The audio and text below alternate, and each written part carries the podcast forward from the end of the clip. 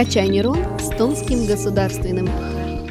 Здравствуйте, дорогие слушатели, с вами подкаст «Качай нейрон», меня зовут Алена Лузина, и сегодня мы в преддверии Нового года будем говорить на очень такую полезную тему, как праздничный этикет. Поговорим сегодня о многом, узнаем, о чем говорить за столом в малознакомой компании, как вежливо намекнуть гостям, что ужин закончен, а также будем много говорить о подарках. Обсудим, что подарить коллегам, и также будем говорить о таком популярном явлении, как виш-лист. А в качестве эксперта по праздничному этикету у нас сегодня культуролог, старший преподаватель Института искусств искусств и культуры Томского государственного университета Кузьменко Татьяна Александровна. Татьяна Александровна, здравствуйте. Здравствуйте, Алена. Здравствуйте, слушатели. Допустим, кто-то решил пригласить э, к себе домой гостей. Какая-то подготовительная работа перед этим требуется? Требуется. Это забота прежде всего о гостях, вот такая предварительная, когда мы, приглашая гостей, да, заявляем в приглашении, если это письменное приглашение, заявляем вот максимальные условия, которые мы ожидаем. Да? Но, допустим, мы говорим, когда начинается мероприятие, ну, это очевидно. Здесь можно отметить, когда завершается мероприятие. Вот англичане уже так делают. Мы также, конечно же, обозначаем форму одежды или дресс-код. Это тоже очень важно, это тоже забота о тех, кого мы приглашаем. Им не нужно заморачиваться заморачиваться. Я прошу прощения за этот термин. Это то, что часто мне говорят, да, в ответ. Зачем заморачиваться на форму одежды? Не нужно беспокоиться, не нужно куда-то спешить или у кого-то еще раз спрашивать, а как, в каком виде мне прийти, в каком варианте мне прийти. Это тоже забота, да, о наших гостях. Позаботиться о том, чтобы в гостях у нас было равное примерно количество мужчин и женщин. По возможности, чтобы соответствовало. Вообще это предполагает рассадка. А если это светское мероприятие, когда мужчина и женщина сидят по очереди, да, мужчина, женщина, мужчина, женщина. И ну, традиционно хорошо, если у нас какое-то соотношение есть. По крайней мере, это было так. Я понимаю, что не всегда эти условия можно выдержать. Могут быть вообще женские вечеринки, да, или мужские вечеринки, безусловно. Но просто так продумать, а, что было бы хорошо и вообще каких гостей мы приглашаем. Может быть, у кого-то конфликт, и тогда и рассадка может быть другой, если невозможно кого-то не пригласить, да. Поэтому было бы замечательно об этом подумать. Какое будет соотношение? Не будет ли кто-то в одиночестве? Потому что даже когда мы сидим за столом, предполагается, что мы друг за другом ухаживаем, и если это какое-то неверное соотношение да, людей, может быть, кто-то останется без внимания. То есть это э, значит, что мы ко всему готовы, и что э, мы не просто вкусное что-то приготовили, мы еще подумали, насколько человеку будет интересно сидеть рядом с другим человеком, насколько у них, возможно, совпадают эти интересы или профессиональные. Есть такая часть, когда, допустим, у некоторых гостей могут быть сложности или ограничения по питанию, да, или аллергии другие, и тогда нужно наладить эту коммуникацию, нужно и гостю сообщить, чтобы гость сообщил хозяину или хозяйке, что есть такие сложности, и тогда хозяйка позаботится.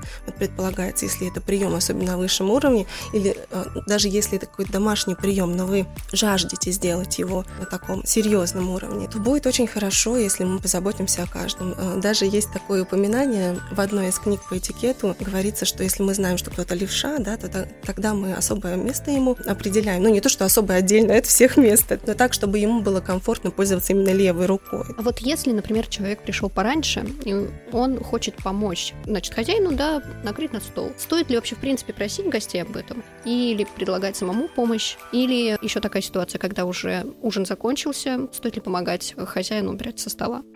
Вообще советуется с точки зрения этикета, если вы приехали раньше, но ну, вы можете прогуляться, если погода позволяет. Я не знаю, зайти в какой-то соседний, может быть, э, супермаркет и посмотреть, представить, как хозяйка ходит здесь, да, что-то выбирает, может, какие-то есть у нее предпочтения еще что-то. Подождать и лучше пораньше не приходить. Ну, допустимые такие опоздания могут быть и приходы, возможно, пораньше, до 10-15 минут. Но лучше, во-первых, предупреждать, во-вторых, не приходить раньше. То есть это всегда неожиданность для хозяйки. И вполне возможно, что э, хозяйка растеряется и, не знаю, не будет знать, э, куда гостя, да, вот э, такого раннего деть, и она, может быть, предложит. Опять же, очень многое зависит от человека, от отношений с этим человеком, насколько он близок. Если это близкий, близкие гости, дорогие гости. Мы можем даже заранее со своей, э, своим родственником или родственницей договориться о том, чтобы она помогла, или даже пришла пораньше, помогла, и тогда она заботится об этих вещах. Но если мы представим что хозяйка хотела как-то особым образом принять гостей.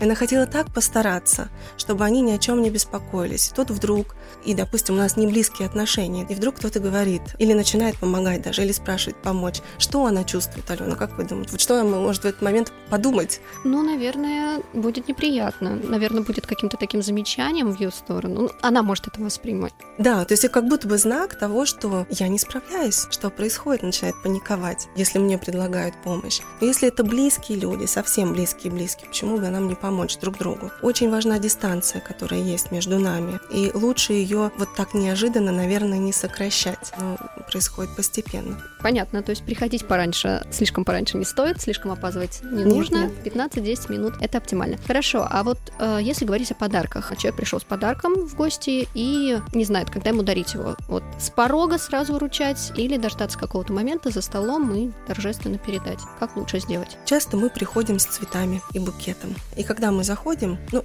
давайте так, в России принято все еще приходить с букетами с цветами.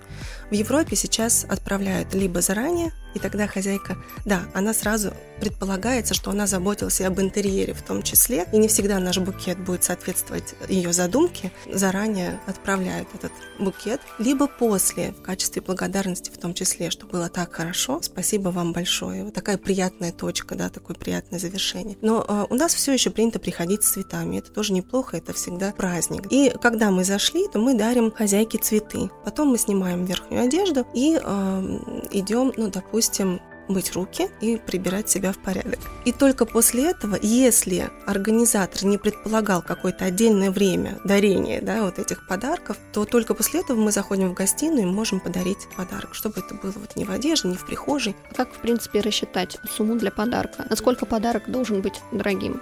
В последнее время я все чаще встречаю такие предположения, что дорогой подарок это не очень хорошо, что это не совсем уже принято, а роскошный тем более. И э, есть такая тенденция к большей простоте, но большему потраченному времени на этот подарок. Да? Когда человек, допустим, делает что-то не очень дорогое, но ценное, да, когда он наблюдал за человеком, интересовался им, да, который, э, человеком, к которому мы приходим, которого хотим одарить. Это значит, мы, возможно, заказали что-то особенное и долго ждали. А мы, возможно, куда-то поехали специально за этим подарком. Мы продумали, а часто сейчас дарят составные подарки, такие небольшие истории или а, как будто бы подарки, которыми друг с другом связаны. И мы предполагаем, что человек будет что-то делать, плюс у него будет там какая-нибудь свеча гореть, да, или еще что-то. То есть это когда в коробочку а, там, да, сразу... несколько подарков кладут, да? Верно, сразу несколько предметов. И это тоже прекрасный подарок, он может быть недорогим. Но из-за того, что э, вы таким образом сказали, я тебя знаю, ты мне приятен, я наблюдал за тобой, я знаю, если это особенно близкий человек, я знаю желание твоего сердца, я знаю, о чем ты мечтал. Я всегда этот подарок связываю с нашими отношениями, допустим, потому что я это увидел когда-то, я заметил твой там взгляд на что-то. Ну или когда-то обратил внимание на то, что ты рассказывал, э, о чем ты мечтал. Вот что-то подобное. И это, опять же, не обязательно дорогое. Но и нам нужно всегда еще помнить, насколько способен будет человек одарить и нас подобным, допустим, допустим, подарком. То есть если это очень дорогой подарок, и мы не подумали и не соотнесли с возможностями человека что-то подарить нам в ответ, то, наверное, будет э, такая некоторая неловкость. А можно ли по этикету дарить деньги? Можно.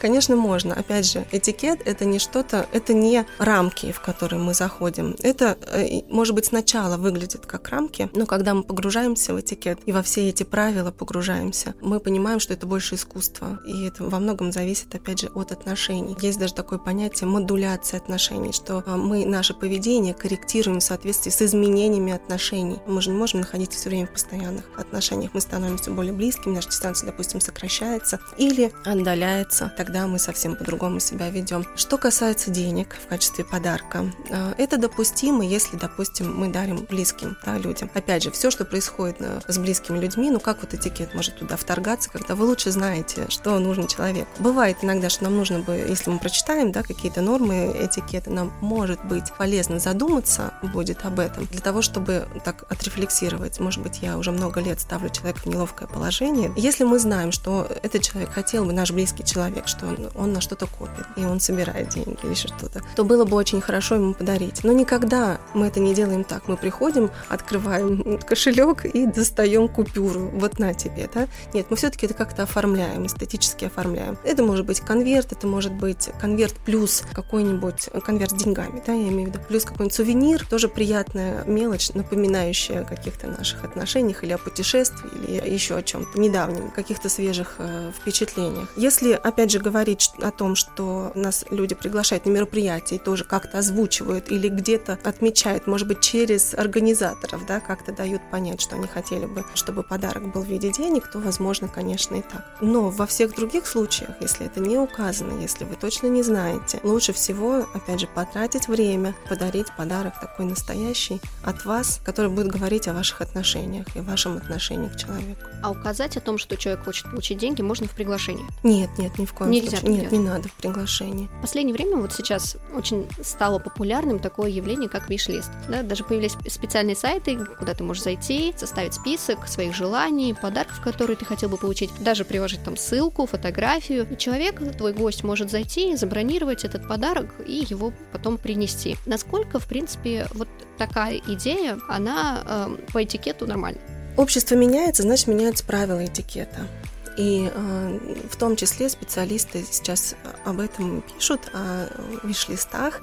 И нужно сказать, что не только у нас стало популярным, вообще в Европе это становится все более и более популярным.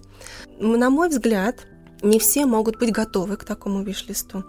Но, э, допустим, чаще всего все-таки его составляют на свадьбу, да, или на день рождения. Ну, во-первых, ты никогда не подаришь то, чего бы человек не хотел. И он уже заявляет о своих желаниях, и это прекрасно. Мне нравится еще, что виш-лист люди ведь описывают не только самые дорогие подарки, там перечисляют, но они совершенно разные могут быть. И тогда каждый человек по своим возможностям во- может выбрать этот подарок, подарить, приобрести что-то, что точно да, этому человеку понравится. Если это правильно организовано, говорит, что это какой-то сайт, допустим, ну, человек бронирует, и что это совершенно легко э, сделать, и вы уже уверены, и нет каких- каких-то особенных хлопот. И это тем более, если это желание да, того человека, который, к которому мы идем на торжество или на какой-то праздник, то почему бы и нет. Но все-таки у нас не, далеко не все хотели бы вот по такому биш-листу дарить подарки, потому что у нас все еще ценится вот такое личное заявление о том, что я хотела бы тебе лично, я знаю, как тебе это нравится. Я хотела бы отметить что-то, что касается наших отношений. Вот что-то такое особенное. Ну, в данном случае не нужно, наверное, ограничивать. Наверное, минус вот такого виш-листа в том, что мы ограничены становимся. Но если это доставляет удовольствие для нашего любимого, дорогого человека, то почему бы нет? Хорошо, такие общие вопросы у меня закончились. Я бы хотела перейти к Блицу. Это короткие вопросы, на которые вы можете отвечать либо коротко, либо как хотите. Ну, давайте начнем. Стоит ли брать вторую обувь или просить тапочки? Никакой прием, даже домашний, не предполагает тапочки, поэтому большой совет хозяевам дома не предлагать тапочки. А Потому, ну вот представьте, что вы продумывали свой наряд, да, какой-то образ, и вдруг тапочки. Ну, то есть чем завершается этот образ домашними тапочками? Нет, конечно, нужно взять с собой что-то. Если мы идем домой, то это вторая какая-то обувь, да, это что-то, что подходит вам, но это что-то, что не должно портить, э, к примеру, паркет, да, то есть позаботиться и о хозяевах дома, и о их доме в том числе. Вы можете также остаться в какой-то обуви, в которой вы пришли, если это в другом пространстве, которое предполагает, что вы можете это сделать. Что подарить коллегам на работе? На работе коллегам мы дарим подарки, которые не исполняют их желания, не что-то сердечное, потому что мы, ну давайте так, я исключаю, вот если мы говорим о коллегах, я исключаю, что это какие-то дружеские, да, в данном случае отношения, хотя, хотя это тоже может быть, и тогда, скорее всего, мы Только другу подарим. Да, вот такие дистантные официальные отношения, что мы можем подарить, ну, к примеру, все равно что-то, что связано с интересами. То есть никогда это не личные или очень личные, или даже интимные подарки. Но э, нужно сказать, что галстук считается тоже э, личным подарком. Да, галстук. То есть это что-то, что получается, я знаю, что ты будешь этот галстук носить. И, э, ну, во-первых, ты, ты всегда будешь знать, что я его подарил, да, это уже предполагает какие-то отношения. Более того, галстук – это то, что очень близко находится к нашему телу. Вообще считается, что чем ближе к телу, тем более такой личный, интимный это подарок. И э, плюс это же эстетическая составляющая. Получается, мы настолько вовлечены в его жизнь, что мы даже знаем его эстетические предпочтения относительно его там одежды. Но не советую вот такие вещи. Более того, все, что касается гигиены, мы не дарим. Но, к примеру, это могут быть, опять же, универсальные подарки, если это книга, но книга, которая касается интереса. А, мне очень нравятся сборные подарки, о которых я уже говорила. К примеру, мы знаем, что человек очень любит творчество, там, рукоделие. Мы ему покупаем какой-нибудь набор для скраббукинга, плюс, э, я не знаю, какую-нибудь кружку красивую или чайную пару с чаем, да. А, мы, мы предполагаем, что вот я знаю, что ты вот это любишь. А, это достаточно поверхностно, поскольку человек может упоминать на работе, что это его увлечение. И плюс тебе будет это приятно делать, э, заниматься да, этим э, искусством своеобразным, рукоделием, когда ты пьешь чай. И опять же, предпочтение в отношении там, чая, кофе мы тоже хорошо знаем наших коллег. Стоит ли упаковывать подарки? Я бы сказала, стоит, потому что, получается, когда мы приходим с подарком, и мы этот подарок начинает сразу кричать. То есть мы же не сразу да, его дарим, а его нужно немного завуалировать. Более того, мы все равно в душе дети такие, которые любят сюрпризы, да, когда мы распаковываем, это тоже особые эмоции. Часть распаковки – это составляющая подарка. Но эта упаковка, она не должна быть роскошнее самого подарка. То есть упаковка должна соответствовать подарку. И подарок даже должен быть более вдохновляющий, чем упаковка. Вот смотрите, если какая-то особая упаковка, невероятная какая-то невероятная, и мы думаем, да что же там внутри? Если такая упаковка, да, упаковка должна быть. Ну да.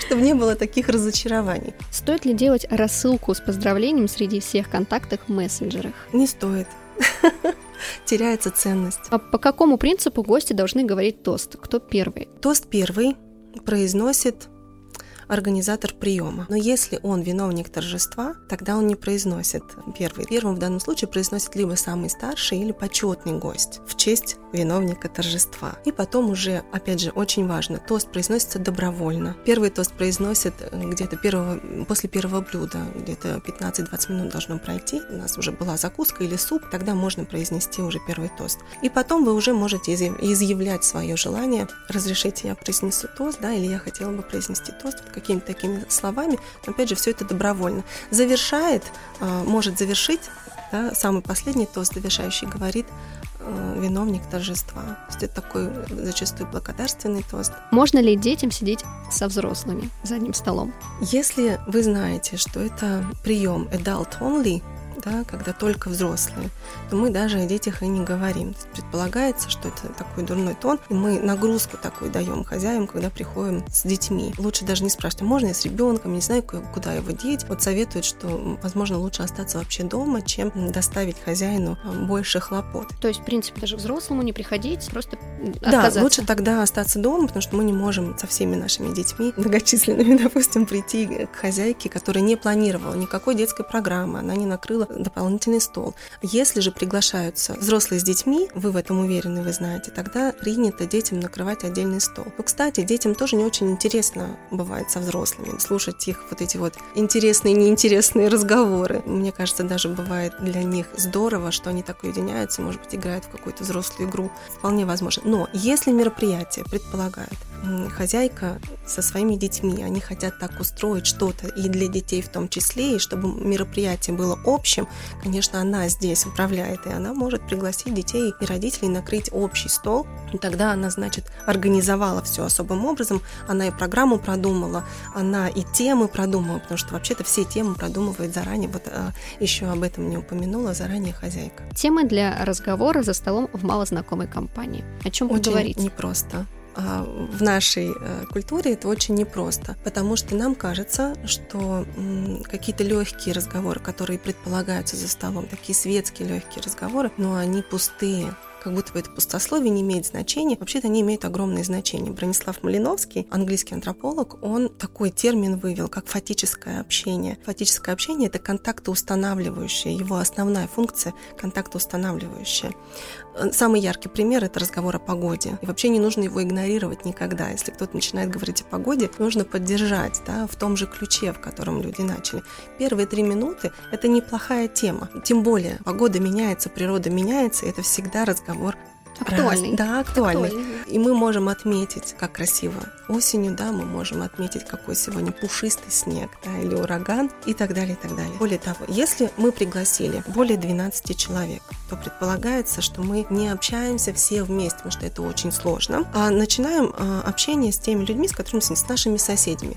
Это даже когда-то было обязанностью. Любой человек из хорошего дома, хорошо образованный, культурный человек знал, что нужно говорить со своими соседями. Причем даже были правила. Сначала, если ты дама, ты говоришь с соседом слева, потом ты говоришь с соседом справа. И нужно поддерживать вот такую беседу, да, небольшую, в небольшой как будто бы компании. О чем говорить? А, можно о профессии, но, опять же, не глубоко. Вот такие легкие беседы, они не уходят в какие-то а, детали, мелочи, да, мы не добираемся до каких-то глубин. Можно говорить о увлечениях, можно говорить о поездках, можно говорить о впечатлениях. Если вы э, в этом городе, в котором сейчас происходит мероприятие впервые, или э, это не ваш город, но вы его очень любите, вы можете сказать, за что вы его любите, какие, на какую выставку вы сходили, да, какое мероприятие посетили, чем вы впечатлились, а как изменился город. Вы можете узнать, из какого города другой человек, да, или что он любит. А, искусство – прекрасная тема. Кино сейчас это очень актуально, столько и кинокритиков, которые нам помогают разбираться, да, в том числе в этом виде искусства искусства, ну чего только нет. Сейчас можно все это узнать. Такие табуированные темы, я бы тоже, опять же, не хотела э, таких жутких границ ставить, но считается за столом совсем-совсем не принято говорить о политике, хотя многим очень хочется, потому что накипело,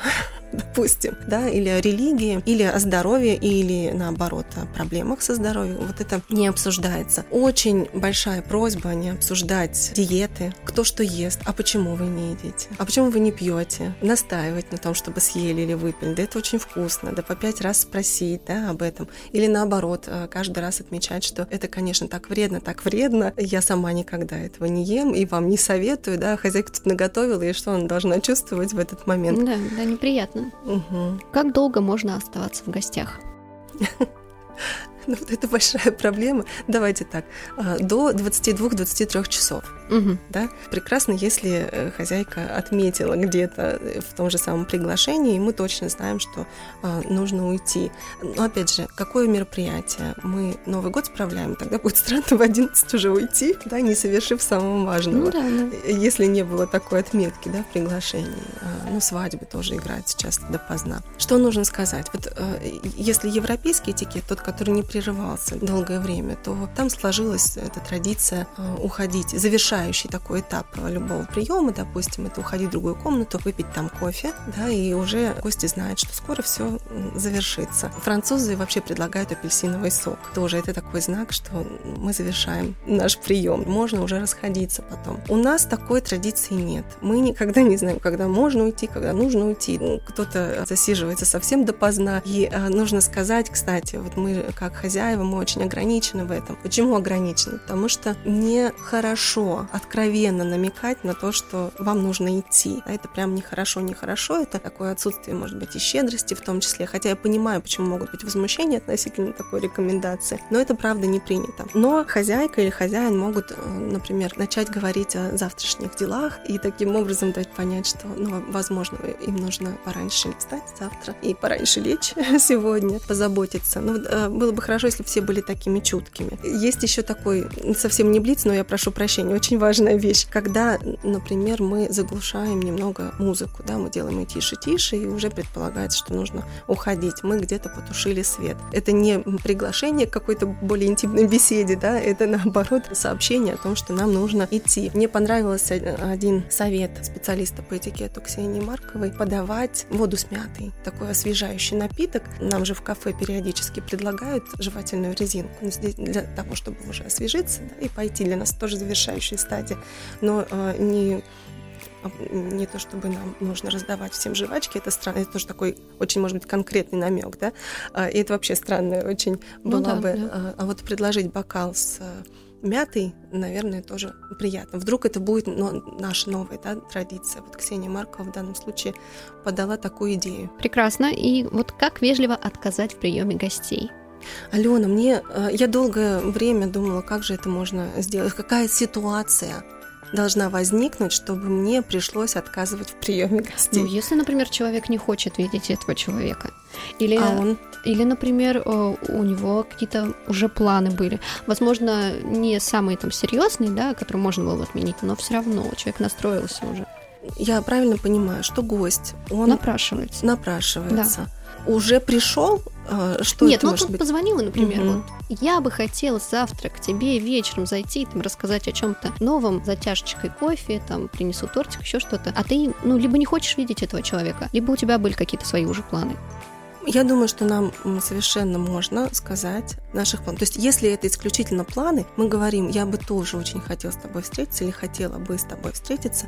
К сожалению, у меня завтра плотное расписание, завтра ну никак не могу, и предложить то время, которое было бы э, удобным. Это совершенно нормально и естественно. Если мы не хотим видеть человека, было бы прекрасно, чтобы, может быть, человек это ощущал, как-то он понимал, что нет таких отношений, которые предполагали. Опять же, этикет очень ситуативен. И, возможно, в моей голове сейчас одна ситуация, а в вашей а, голове сейчас разыгрывается совсем невозможная ситуация для вас. Ну, допустим, вы можете совсем ненадолго а, встретиться, да, или где-нибудь, если не дома, то предложить, может быть, мы встретимся в кафе и просто выпьем кофе, и это не занимает очень много времени, да, у меня будет, допустим, полчаса. Мы могли бы сделать так, что а, вы домой не приглашаете, но вы предлагаете альтернативный вариант. Тоже проявите такую щедрость в отношении человека. Вполне возможно, что ему просто нужно какое-то небольшое внимание внимание. В принципе, хорошее решение, да, перенести прием на какую-то нейтральную территорию. Нейтральную, да. Ну, я думаю, что на этом можно заканчивать. Я надеюсь, что теперь, дорогие слушатели, будет вам легче подготовиться к предстоящим праздникам. Всем хорошего отдыха и настроения. Вам, Татьяна, спасибо, что пришли. Спасибо большое. С наступающими праздниками.